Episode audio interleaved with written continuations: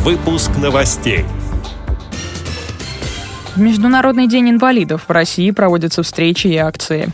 Исполняли песни, читали стихи, проводили конкурсы. В Севастополе состоялась акция в поддержку слепых. Уральские инвалиды по зрению доставили письма Деду Морозу. Далее об этом подробнее в студии Дарьи Ефремовой. Здравствуйте. Международный день инвалидов отмечается сегодня, третьего декабря. В этот день и накануне в регионах России проводят различные мероприятия для привлечения внимания к проблемам людей с ограниченными возможностями здоровья. Так, в Тверской области стартовала декада милосердия, в рамках которой, среди прочих акций, состоится товарищеский матч по хоккею с шайбой между командами Центральной хоккейной лиги и детско-юношеской спортивно-адаптивной школы имени олимпийского чемпиона Капитонова. А в Тюменской области для помощи инвалидам традиционно проводятся мероприятия на тематической неделе «Навстречу друг к другу». В рамках акций «Ты не один» и «Тимуровская помощь» волонтеры посетят семьи с инвалидами и помогут им в уборке квартиры, покупке продуктов, а также в решении других бытовых вопросов.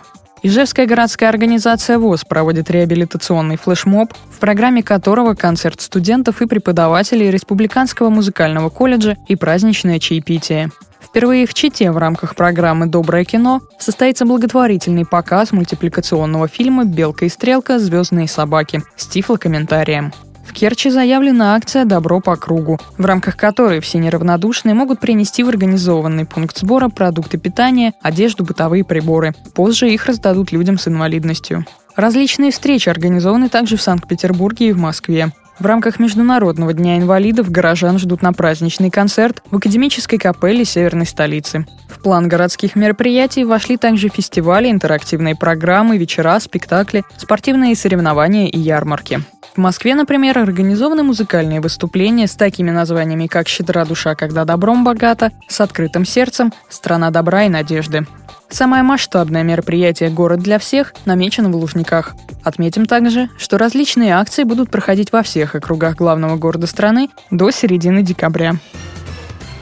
Впервые в Севастополе в Доме офицеров Черноморского флота состоялось мероприятие, посвященное Международному дню слепых. В этот день на сцене исполняли песни, читали стихи, проводили конкурсы. Место для встречи выбрали не случайно. Здесь оборудованы удобные для людей с ограниченными возможностями здоровья сцена и зал. Рядом с Домом офицеров доступная транспортная развязка. Перед концертом в холле была организована выставка художественного и прикладного искусства, авторы работ – люди с инвалидностью. Также в этот день состоялась серия мастер-классов, где можно было научиться готовить греческий салат, разукрашивать пряники и писать шрифтом Брайля. О подробностях встречи Радио ВОС сообщила представитель Бахчисарайской местной организации ВОС Кристина Ребуха. С концерта запомнилось выступление деток из детского сада номер тридцать три для слабовидящих. Это был маленький оркестр, который играли на инструментах. Также запомнилось выступление представителей из Бахчисарая. Это было исполнение на барабанах, и отец, который тотально слепой, Ильяс, он играл со своим восьмилетним сыном Рамазаном. Вот это единство семейное нашло свое отражение вот в душах, в сердцах людей. Еще запомнилось выступление тоже представителя из Бахчисарая, Сергея Крымского, который исполнил песню «Крик души». Он призывал к тому, чтобы люди относились друг к другу с пониманием, невзирая на какие-либо ограничения здоровья.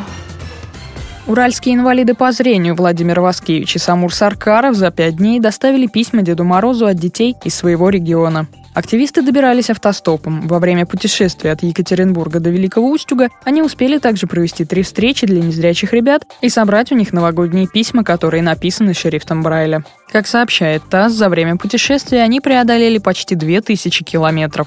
В Великом Устюге состоялась встреча путешественников с Дедом Морозом и передача ему писем от детей Свердловской и Кировской областей, а также Пермского края. К каждому сообщению прилагается перевод, чтобы Дед Мороз смог исполнить новогодние желания. Дети попросили у сказочного персонажа игрушки, компьютеры со звуковым сопровождением для незрячих и сладости. С этими и другими новостями вы можете познакомиться на сайте Радио ВОС. Мы будем рады рассказать о событиях в вашем регионе. Пишите нам по адресу новости собака радиовос точка ру. Всего доброго и до встречи!